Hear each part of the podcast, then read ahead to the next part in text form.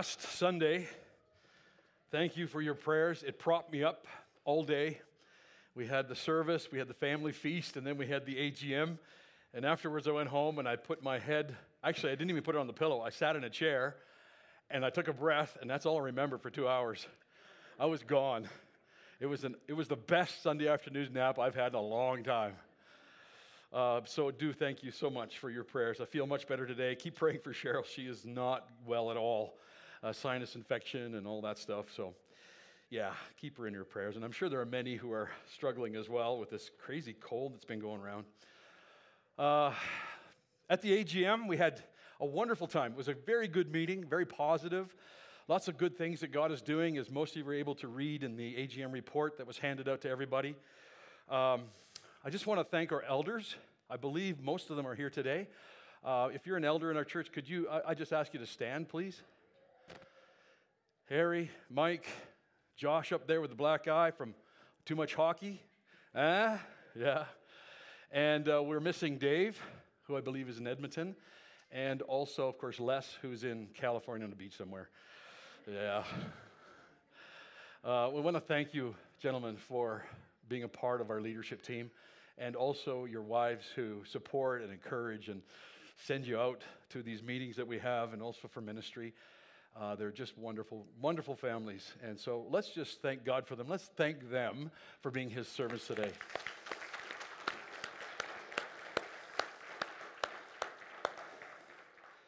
As part of that meeting, uh, a very sort of healthy discussion came out of that regarding our ministry to children. And so I was going to start a new series today, um, and uh, I decided that I would put that on hold because I think it's important for us to know why we work with children and young people in our church. Why is that important? I mean, I know you think it's important, and I know that we support the church and money goes towards those ministries, and I know that they have a limited number of helpers, always could use more helpers with the children's ministry. Uh, but I know that it, you know that it's important, but not always do we understand from the scripture why it's important that we look after children and young people in our church. I want to thank Pastor Alex and Erica and their team for what they do with our young people in our church and the meetings that they host and the games that nights that they put on and the time that they spend with leaders of the young people and also the young people themselves. It's, it's a great ministry. It's fun. It's challenging. Uh, I don't know if all of your team is here. Pastor Alex, are you here? Uh, is all your team here today? Can you just sort of, can you point them out to us? Who helps with our young people in our church? Okay, Carrie Lynn up here.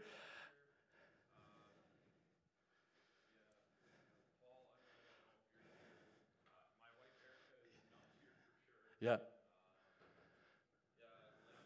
Lane, is he here today? Okay. Right. But we need to say thank you to them. Pass, yeah. That's exactly why I brought it up. No, no. yeah, just thank them for setting such a great example. You know, no, thank them for sure. Thank them for sure. Absolutely. On Friday at lunch, we had around 35 high school students. 36. 36 high school students here for lunch. Yeah, it's exciting there's some great things that God is doing. Um, and so, why? Why are we putting energy and time and money and sacrifice and uh, giftings? Why are we pouring those out towards our children and our young people? Well, I want to walk us through some of what Jesus did with parents and children. And I believe you'll be a little bit surprised because of how important they were to Jesus while he was on this earth. Children and parents had many conversations with the Lord. And oftentimes they involve miracles. And most of us look at the miracle, but we don't recognize, well, who was the ones being blessed in these miracles? And many of them were with parents and children. Some of them younger children, and some of them older children, youth even. And so we want to have a look at this and understand from the scriptures why it's important to experience Christ as a child, even in the nursery. You know, you might sometimes think it's sort of glorified babysitting. That is not the case. It is a ministry, and they are taught the scriptures. And they are encouraged to play and encourage, have built good, positive memories about being here. And I know sometimes it's hard for parents to leave their kids in there when they cry. I know that. And I know that number starts flashing and everybody starts moving. But it's very important that we as a church offer that kind of ministry to little ones who can barely sit up. It's important for us to minister to those who can stand, walk, play, and even be a little irritating at times. In children's ministry, it's very important for us to do that. Part of it is simply because God has his eye always on the next generation. And so we should as well. We must follow our example, the example of our God, who constantly reminded us through the scriptures of the importance of the next generation. And I believe in this time and this age, wow, the difficulties, hey? Figuring out, as a parent, figuring out how to manage the internet in your home. It's a Goliath. And you don't always get it right. And sometimes you find out after the fact how you got it wrong. And you feel guilty and ashamed or helpless, or, I mean, we need each other to help in the parenting of children. Uh, we want to support our parents. We want to encourage our parents. We want to do everything we can to support what they're doing in the home. Even some of them who come from homes where Jesus is not yet honored, they come here and they find Jesus who is honored. What a different world for them. Imagine going back home and you're trying to explain what you learned in Sunday school, and it's just hard for your parents to understand because they're not there. They haven't found faith yet in Jesus. What a powerful thing that is, though. We've had many children come to faith in Jesus over the years that we've been here. Many children have come to faith. What a time to come in faith, right? Some of us who became Christians later on in our, our years wish we could have had a time of faith when we were little. We think to ourselves, what a difference that would make in our lives if only we'd have had some investment of the faith of the kingdom of God as a child. And parents, of course, doing the best they can to teach the children how to take life as it is and take faith as it is and weave them together. It's not easy. Can I hear an amen from my parents out there? Yeah. It's not something to be taken lightly, and no wonder we find in Scripture parents coming to Jesus to have him bless their children. No wonder. My wife and I did everything we could to try and help our kids know who Jesus is. We tried to help them understand that just because they were pastors' kids didn't mean anything. What meant something was their relationship with Jesus. But it was hard to separate that sometimes, especially when they misbehaved. When they misbehaved sometimes in church, you know, there were people who said, Well, you know, you're the pastor's daughter, you should behave. Oh, I wanted to rip a strip off of somebody that said that. It's not because they're the pastor's daughter that they should behave. It's because they have a relationship with Jesus and want to. So I was always trying to counteract some well meaning, I called them well meaning dragons. Nothing personal, but that's how I talk to them to my kids. They're well meaning dragons.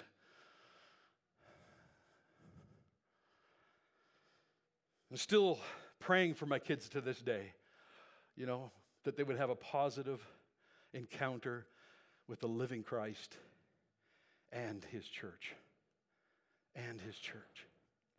I know many of you are still praying for some of your adult children that they would also come into faith like this.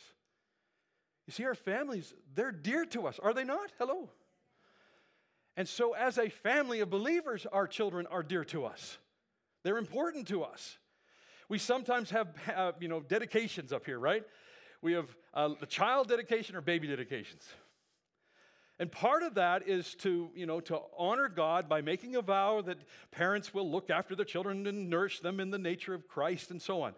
But then at part of it, we also ask the congregation, Will you help? And we stand together and we say, We will help.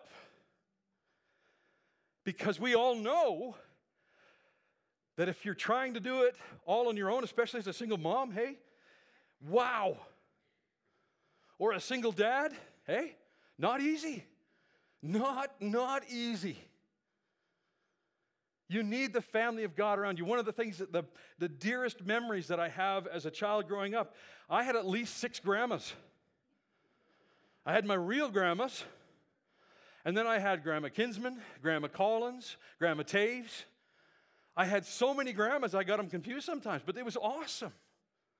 I had aunties, I had uncles who were not my aunties and uncles because we were a family. And part of that was Grandma Taves. When I misbehaved, she would pinch me on the butt. Oh. And then later on, as a teenager, even when I wasn't misbehaving, she would pinch me on the butt, and I was starting to get a little nervous then. Grandma, you need to go home and talk to Grandpa. when I worked with the Chinese in New Zealand, that was huge. And the Filipinos. Hey, Auntie, Auntie, Uncle. That's who they called everybody in church. Anybody older than them, Auntie, Uncle. It was, it was beautiful to see them relating to each other that way. And it is, it's a family atmosphere that drives us not just to put on programs. I mean, we want to put on programs, but it's about what happens in those programs, connecting lives together, little lives with older lives. And what happens in those is that there's a mentoring, there's a discipleship that takes place that is at the heart, it's at the core of our Christian faith. So this morning, I want us to enjoy a journey. Let's walk with Jesus through several stories. I got five stories, and I'll just draw a few points from each of them. But I want you to pay particular attention as we go through these stories. I'm going to have parents actually stand and read them at different points. Uh, Gord, are you ready with number one? All right, we're going to need a microphone over by Gord. We're going to have parents stand and read them and then I'll make a few points. But while they're reading them, oh, thanks, Harry. Uh, while they're reading them, think about the interactions. Not so much the miracles. I mean, they're important too. I want us to notice those as well. But I want us to see the interactions. I want us to notice how Jesus interacts with parents and children. I want us to notice that because that will give us why. Why it's important. If it's important to Jesus, it's important to his followers. And so let's begin. Are you ready? So if you want to follow along, it's going to be read to us, but if you want to follow along, I'll read out the, the passage. It's going to come from Mark chapter 10, verses 13 to 16. So if you're new to faith, your best friend is your table of contents. Look for the book of Mark in the New Testament. The book of Mark is divided into chapters and verses. Chapter 10, starting at verse 13. Okay? We'll just give you a second. Hang on there, Gord. Take a moment. Find it if you want to read along. These will be re- read out of the NIV translation. And Gord, thank you. Go ahead. People were bringing little children to Jesus to have him touch them, but the disciples rebuked them. When Jesus saw this, he was indignant. He said to them, Let the little children come to me, and do not hinder them, for the kingdom of God belongs to such as these. I tell you the truth anyone who will not receive the kingdom of God like a little child will never enter it. And he took the children in his arms and put his hands on them and blessed them. Oh, wow.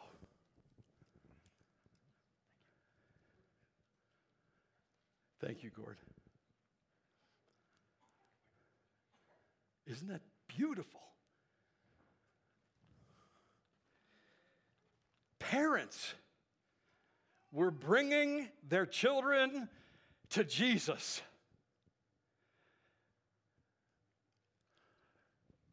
It's got to be a priority. Parents, you've got to have a priority of getting those children to Jesus. Any way you can. Any way you can. But it's about showing them who He is.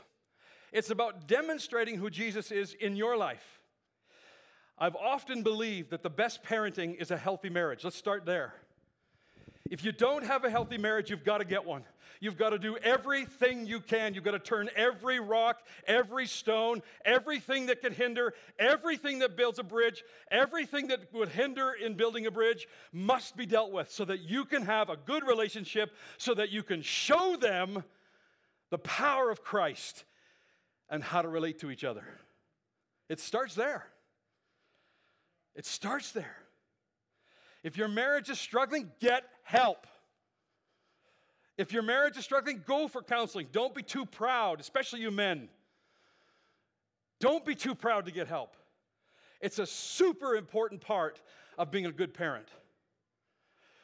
And in order to get your children to Jesus, you have to show them who He is, or they won't want Him. They won't want the Jesus you talk about if you don't treat your wife well. They won't want the Jesus you talk about if you don't treat your husband well. They won't want him. Would you agree? Hello. So it starts there. Wanting to take your kids to Jesus is a great thing, but if you don't start here in your own hearts, it's a journey that could easily be wasted. That's not to say it's an inevitable outcome. Thank God. because none of us are perfect. However, that's not an excuse. If you have problems in your marriage, get help, get counseling. We offer it as pastors, we offer it through connections, through counselors. We'll do everything we can to help you have a good marriage so that you can bring your kids to Jesus and they'll want him. Okay?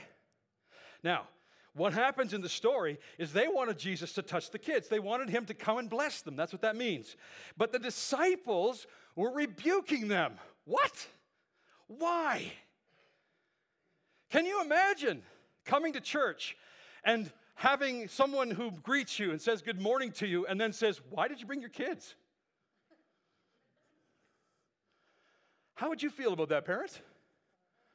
I think you'd do a U turn and you go over to some other place. Hey? If we met you at the door and discouraged you from bringing your kids, oh my goodness, what are we doing? And so Jesus, rightly it says, is indignant. When's the last time you were indignant? Hey? What does it take to make you indignant? Well, I'll tell you what. One of the things that I believe we as a church, we represent Jesus in these stories. We are the hands, we are the feet, we are Christ to those around us. So we are Jesus. And we need to be a little indignant when children are thought of as less important in the kingdom. If you find that kind of attitude, stomp it out with all the energy you have. Jesus was indignant. And he told his disciples, Let the little children come to me. Do not hinder them. Did you hear that? In God's kingdom, the children should not be hindered, the youth should not be hindered. There are so many barriers in life alone already that have set themselves up against the knowledge of God that we are constantly, as parents, praying them down. We need to have open arms here, open hearts here for children, for youth, and for ministry to them.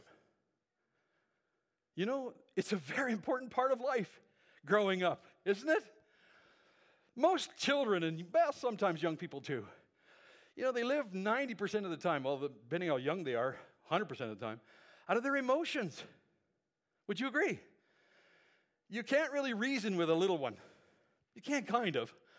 But it's just what they, you ask them, why did you do that? I don't know. They really don't know why. They just felt like doing it. I was asked that a million times, and I could never really think, why did I do that? Well, felt good, I guess, or I wanted to. It was all about emotions, it wasn't about logic. And so we have to be able to understand that having them in Jesus' presence and having Him willing to bless them, that smiling welcome, is very important to children. Pat them on the head, interact with them. Just because they're down here doesn't mean anything. Interact with them. Last week we were up here, Pastor Alex had somebody run up and say, Here, I made this for you during the service. Isn't that awesome? That's interactive. That's what we should be like. We should be interacting and bringing our kids, not discouraging them, and doing everything we can to pull down every barrier that exists in order to make the children have not only a positive experience, and our young people have not only a positive experience, but also they find out who Jesus is. And they're blessed by him and they're touched by him through our church. Are you with me, church? These are important, important things. Now, Jesus tips the whole thing on its head. And he basically tells us that in the kingdom of God, you've got to become like a child, or you can't even get in.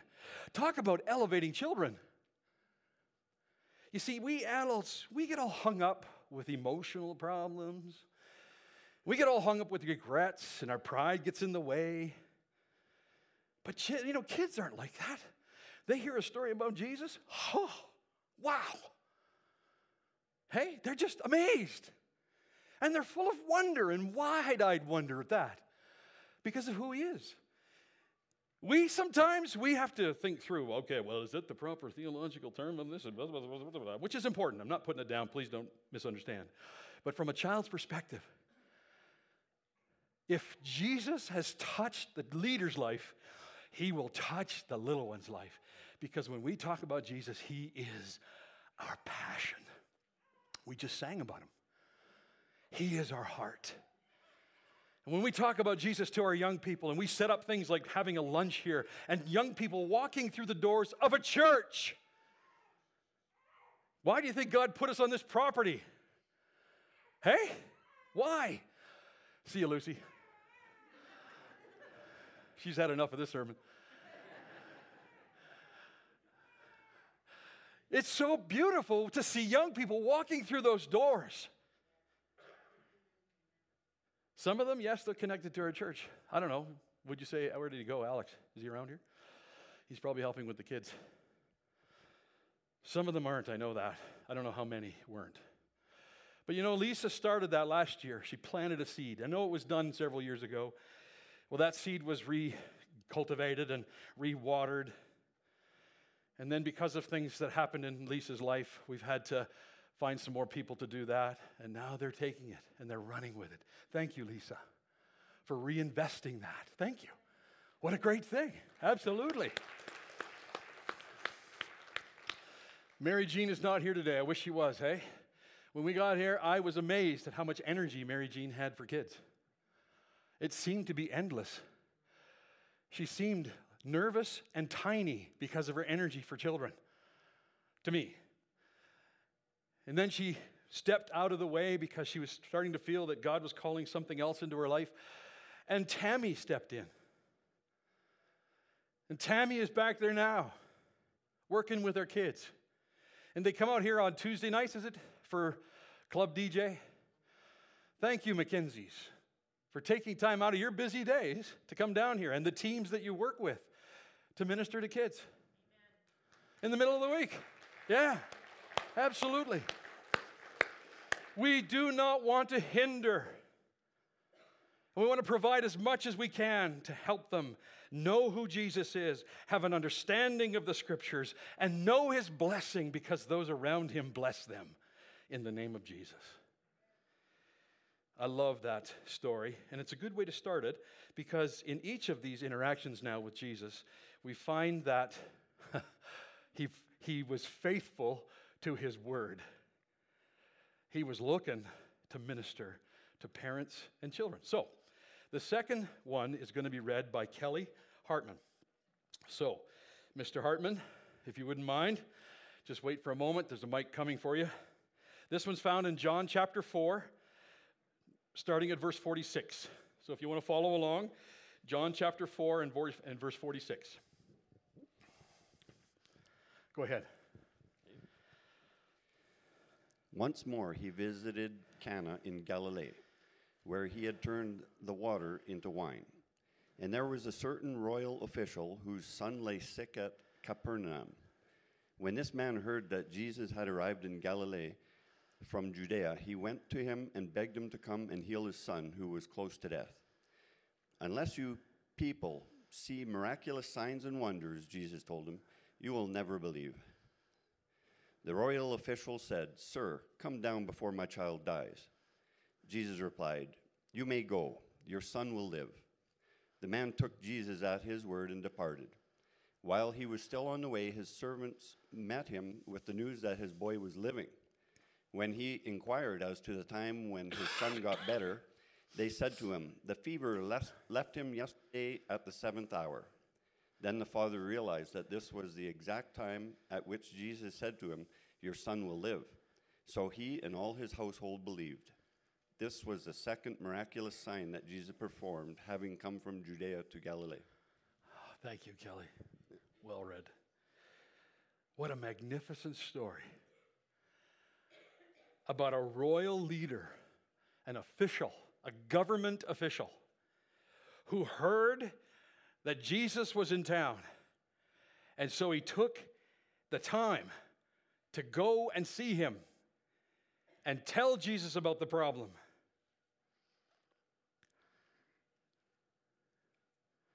He begged him to come to his house and heal his boy.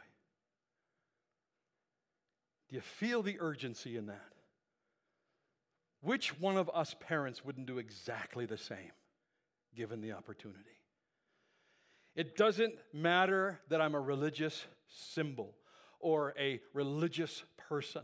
When it comes to the relationship I have with my boy, I will set those things aside in order to get to Jesus. Hello. And Jesus, he kind of rebukes him. Did you notice that?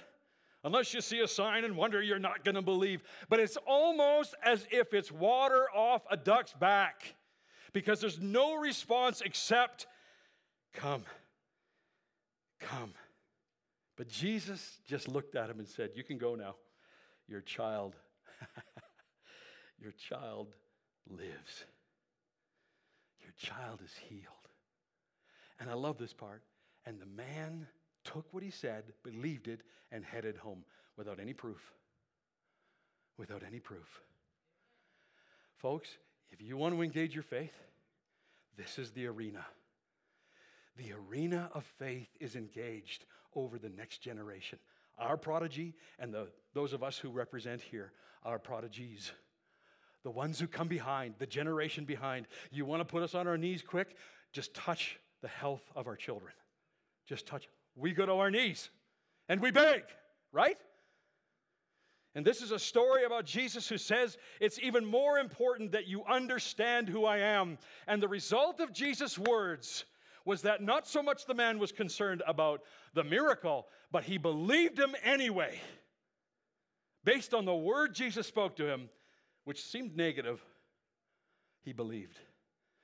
And when Jesus told him, Go ahead, your son will live, he went. He turned. He went. And then he was amazed. What was he amazed with? The exact time that Jesus said those words. That was when the child, the boy, became better. The fever left him. Now, this is such an important miracle. How many of you remember from Sunday school what the first miracle of Jesus is? Water into wine. It's mentioned right at the very top of this story. So Jesus had left after he did that, and he was, he was now back. And John makes sure we understand. The miracle of water into wine was about Jesus saying there's a new thing happening in the kingdom. And what you used to have is, is not going to contain what is now here. And then the second miracle that Jesus performed is the healing of a child from a great distance away and the faith of the father to believe. Isn't it beautiful?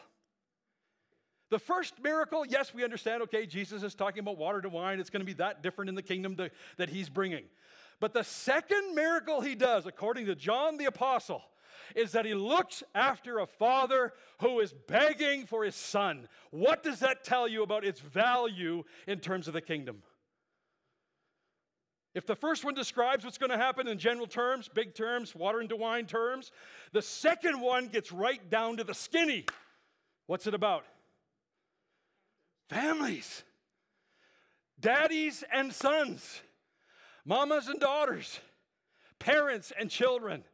This is the second miracle of Jesus. Folks, is it important to Jesus? Hello? You bet it is.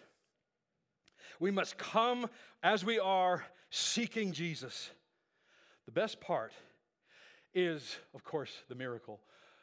But the next thing that happens is even more beautiful than a son who is raised from his fever. And is this, verse 50, uh, 53. So he and all his household believed. Believed.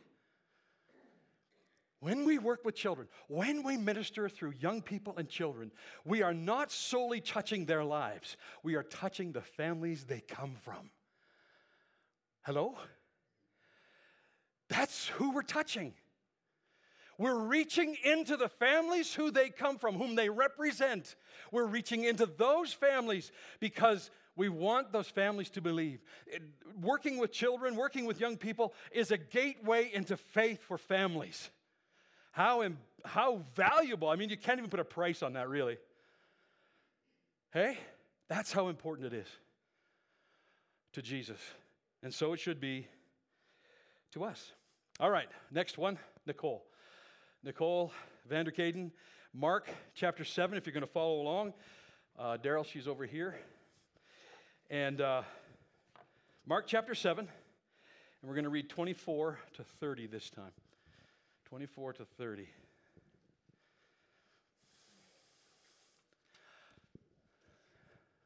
Jesus left that place and went to the vicinity of Tyre.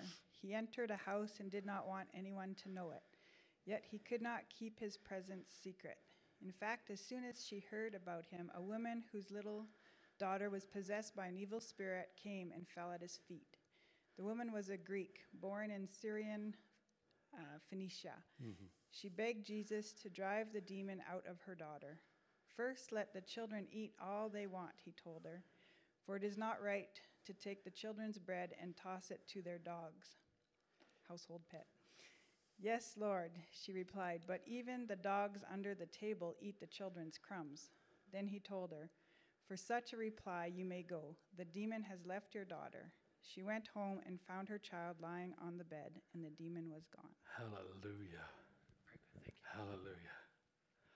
What an interchange with this woman, though, eh?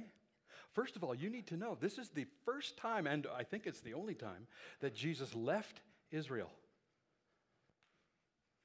So we're talking about a first time here.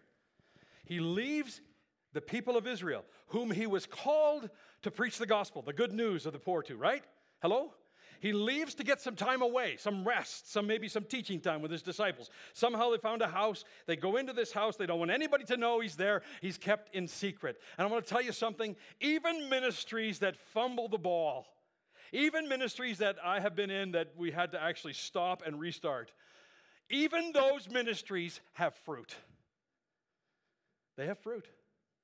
Because even in secret, somehow the news gets out. Somehow they knew in that pagan country, this Gentile land, that Jesus was staying at Bob's house. And as soon as that woman heard, she rushed to that house. She fell at her feet. We are told specifically she's not Jewish. And she gets into a dialogue with Jesus over a demon that has attacked her daughter. You know something, folks? Our children are vulnerable to evil. They not only need our prayers and the covering of the prayers of their parents and the walk of Christ as parents, but they also need a community of faith. They need a community around them because there is much evil out there. Much. And children have no defenses. What is their defense? The people they trust. That's their only defense. And if those trusts are broken, we're going to get to this in a little. I won't go too far down this road. But if they're broken, all manner of hell can break loose on our little ones. This is serious stuff. This is not stuff to mess with. And thankfully, it's not only a Jewish story because it includes all of us here. Hey? All of us here now have been walked into this story. This isn't only for the Jewish people, this is now for anyone who's not Jewish. They have this dialogue. Jesus tells a parable about, you know, the children should be fed first before they give anything to the dogs. Now, he wasn't calling her a dog. Please don't hear that. He was using very gentle word, like a, a pet, a household pet. Okay? We used to have a little Shih Tzu. And we were always amazed after this little puppy died how dirty the floor was. I mean, my wife isn't a dirty person. She, she, I would clean, she would clean. But no matter what, we did. We soon found out how good of a vacuum cleaner Sonny was, lapping up the crumbs. But you can tell in this story that she is engaged. That's the thing I love about this too, is this woman was thoughtful and faithful, and she wasn't Jewish.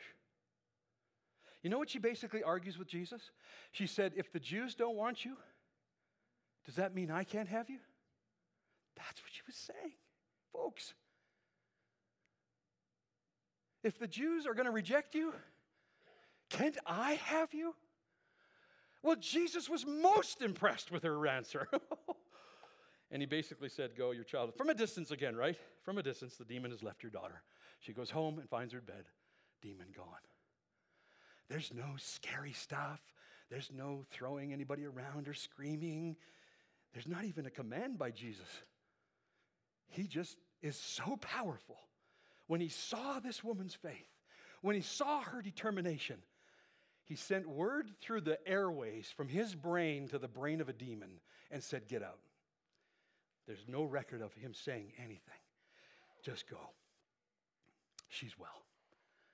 And she went home and found it so. Now, folks, this is so important for us as a church to realize. We are the protection around the children, not only of our church, but of this community. Right?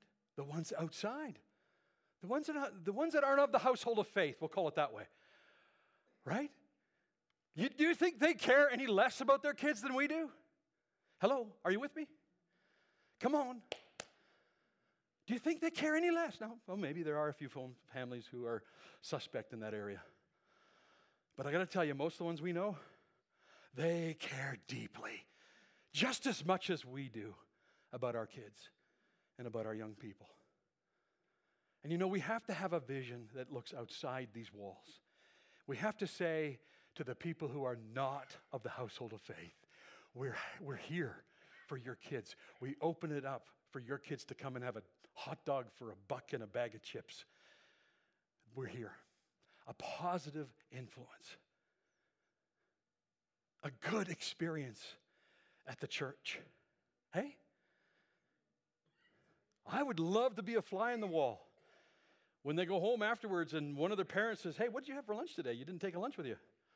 Well, I went to the church and had a hot dog. You went where? Are you following me?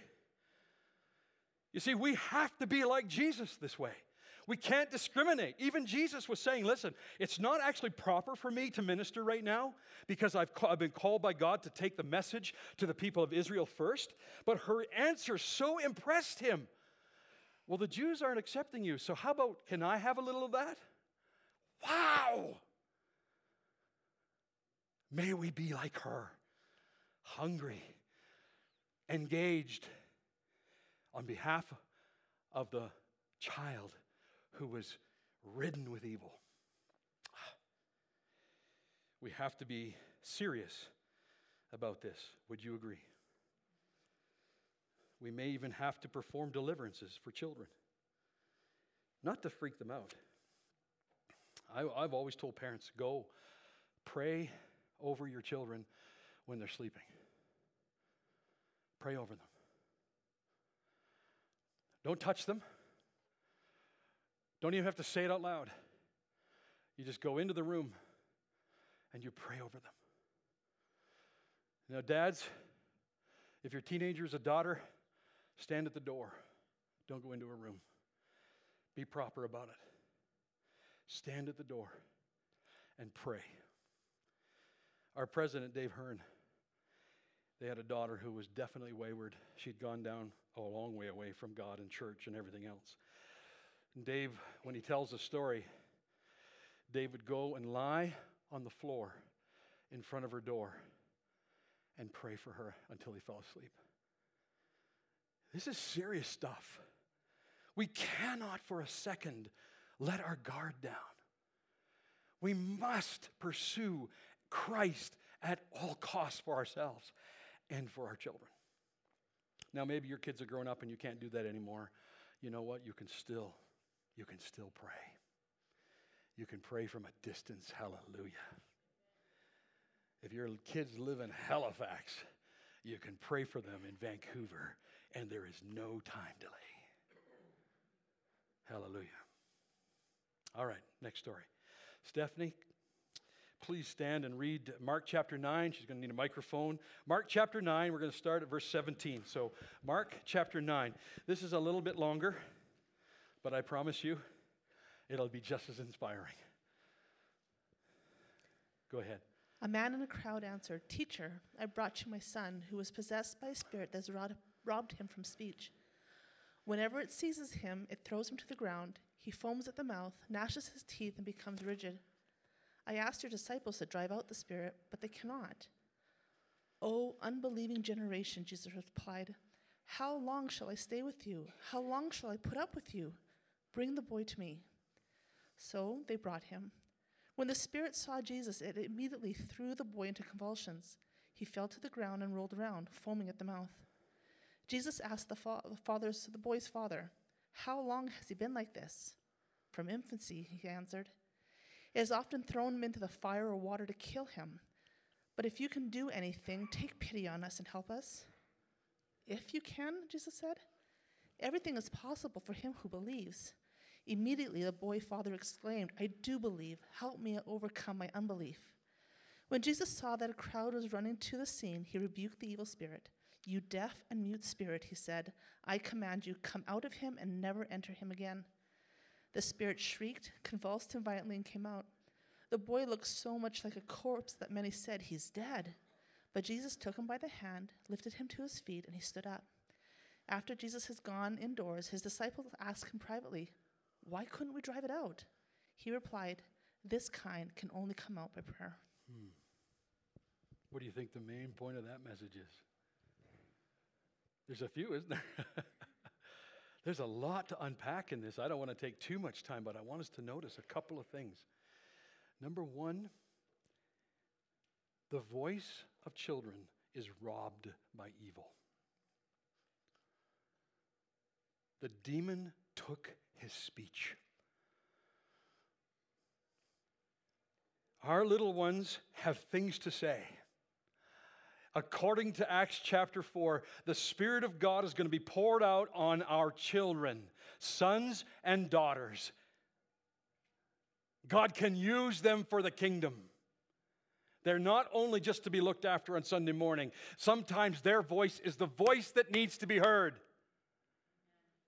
because they cry out innocently praises to God. The evil one wants to shut them up. Not only does he want to shut them up, but he wants to throw them, he wants to burn them, he wants to injure them. This is the desire of the evil one. I love how Jesus, it's actually quite comical. Here's this kid rolling around, foaming at the mouth, and Jesus decides at that moment to have a conversation with the Father. So, how long has your boy been like this? You know, I'm sure there was a very hurt, well, he's been like this since do, do, do something, please, do something. Okay? You know, he has this conversation in the middle of this healing.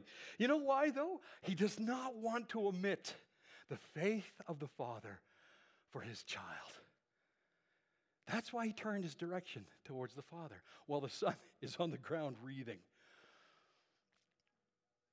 Jesus wants to have a talk with you, parents, about your children, even while things are going horribly. They're foaming at the mouth and they're rolling around.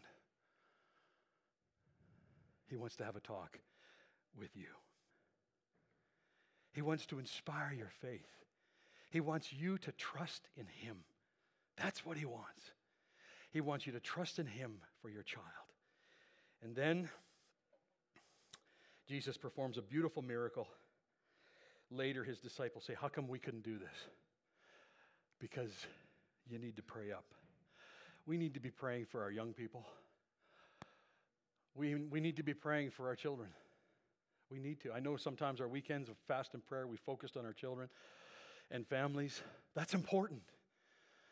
And as we minister to some of these ones who have been under the pressure of evil because of decisions that adults around them whom they trust have made, because the influence of the enemy is on them, they need our prayers. They need our prayers. And parents, they need our support. They need us to pray with them, to pray for them, to encourage them, even while stuff is not happening the way we'd like it to happen. What a beautiful story, hey? and a wonderful outcome. Finally, last story before we finish this morning. So I've asked Andrew and Danelle, Cliff, if they wouldn't mind reading. So this story comes out of Luke chapter 8, verses 40 to 56. It's 16 verses long, so it'd be good if you had a Bible in front of you. That way you can help stay focused. So Luke chapter 8, starting at verse 40. Starting at verse 40. Who's going to read first? Danelle? Yeah. You're going to read first? Okay. Thank you so much. Go for it. Now, when Jesus returned, a crowd welcomed him, for they were all expecting him. Then a man named Jairus, a ruler of the synagogue, came and fell at Jesus' feet, pleading with him to come to his house, because his only daughter, a girl of about 12, was dying. As Jesus, was on his way, the crowds almost crushed him and a woman was there who had been subject to bleeding for 12 years, but no one could heal her. She came up behind him and touched the edge of his cloak, and immediately her bleeding stopped. Who touched me? Jesus asked. When they all denied it, Peter said, Master, the people are crowding and pressing against you. But Jesus said, Someone touched me. I know that power has gone out from me. Then the woman, seeing that she could not go unnoticed, came trembling and fell at his feet. In the presence of all the people, she told why she had touched him and how she had been instantly healed.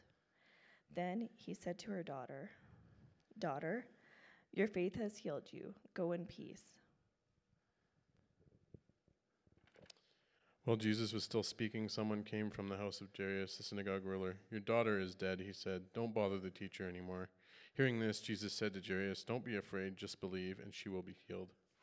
When he arrived at the house of Jairus, he did not leave anyone or let anyone go in with him except Peter and John and James and the children's father and mother. Meanwhile, all the people were wailing and mourning for her. And Jesus said, Stop wailing. She is not dead, but asleep. They laughed at him, knowing that she was dead. But he took her up by the hand and said, My child, get up. Her spirit returned, and at once she stood up. Then Jesus told them to give her something to eat. Her parents were astonished, but he ordered them not to tell anyone what had happened. How do you think that went?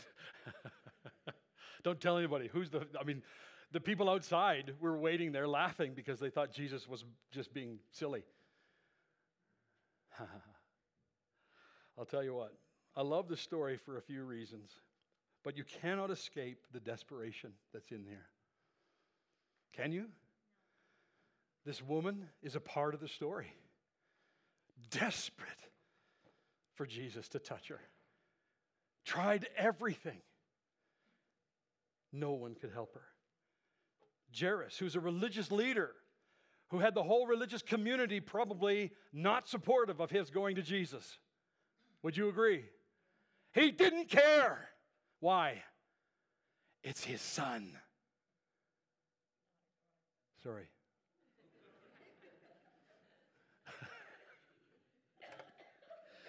oh, that was a fatal mistake. No, it's his daughter. there she was. Hey, begging, desperate. I love how they come. This is, this is not the first time somebody's fell at Jesus' feet. Hey? This is now the third time, I think, in these stories where they've come and fell at Jesus' feet. You see, you can just sense the desperation. And my prayer for us, I know it was a long story to take a single point. My, my story, my prayer for us, for myself, is that we would find ourselves in this kind of desperation on behalf of the next generation. We want them to know Jesus. We want our young people to shine for Christ in a culture that has no use for him and even mocks him. We want our children to shine for Christ, to be mighty oaks of, of joy and strength in the midst of a garden full of trees that are poplars. That they would grow to be mighty and strong. We want our children to know Jesus before they can even figure out how to walk. They want, we want them to be exposed to His grace and His mercy and His joy and His teachings. Do you know why we do this now as a church? If you just went through these stories instead of saying Jesus, just say Hinton Alliance Church. We must minister. We must minister to parents. We must minister to children and youth. We must. Now, there's lots of different ways to do it. The way we do it is how we have chosen. And so we invest. We invest not only money, but we invest our prayers because these little ones need our prayers. And we invest our, our gifts and our time and our sacrifice. It, it, I mean, you can come and help because we believe in this stuff so much. You can come and help. One of the things that talked about the AGM was we, we need more help. And I, it aches me that we can't seem to get enough help. Why not? Why not? If it's that important to Jesus, can't it be that important to us? And you think, well, what can I do? I don't even have a, a gift towards kids, or I don't care about kids, or whatever. You know, at the very least, Jesus said, go and make disciples. And you have two opportunities that are actually programmed into the church to be a disciple maker. You go in, you pray over, you encourage, you love on, in the name of Jesus, our children. You go in, you pray over, you love over, you teach, you love on, you go with, you have fun with our young people. You have them into your home. You know, I think Alex would love it if you say, hey, why don't you come over to our house and play some games tomorrow, you know, some night? Invite them in. Uh, one of the best things that happened to me as a kid in Sunday school, and I was rambunctious. I had trouble sitting still, like some of our little ones here do. You know, I learned something even as a kid. My Sunday school teacher, who I didn't like very much, because he was always barking at me to calm down or shut up. You know, not without good reason. Okay? I didn't like him very much, but when he offered to take a few of us boys on a horseback weekend, everything changed after that. Everything. And I credit him with my own spiritual journey as a key post, a signpost. He helped me. He took me on a weekend. I hated it, but I loved him for it. I got home, my butt was so sore, my legs were so sore, I could hardly move from riding that horse for so many hours. But I learned some campground skills and I learned how to light a fire and I learned how to go swimming in the river with my undies with my other buddies for a split second because the Wapiti River is not known for its warmth. That's a, that's a Sunday school memory that I will never forget. And it is a stepping stone, a building block of my faith. And I thank God for it. So, what can you offer?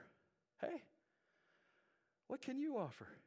You know, that time we took our side by side over to the picnic for the Father's Day picnic, there were kids lined up to get in that thing to go for a ride.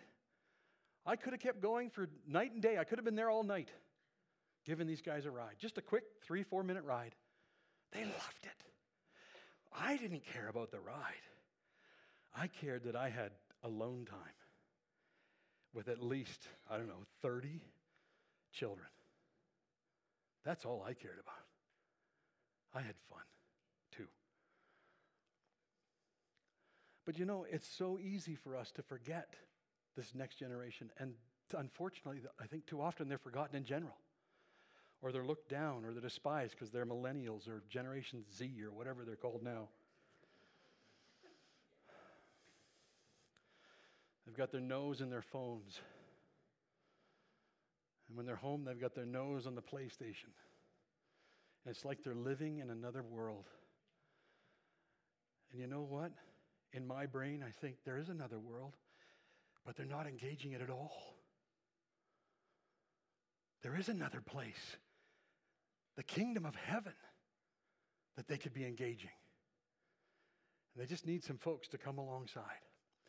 So, I guess the challenge from the AGM and from the scriptures this morning and from my heart is this let's do everything we can to encourage and support the next generation. And if that means you got to spend a little extra time, you know, take them to a hockey game.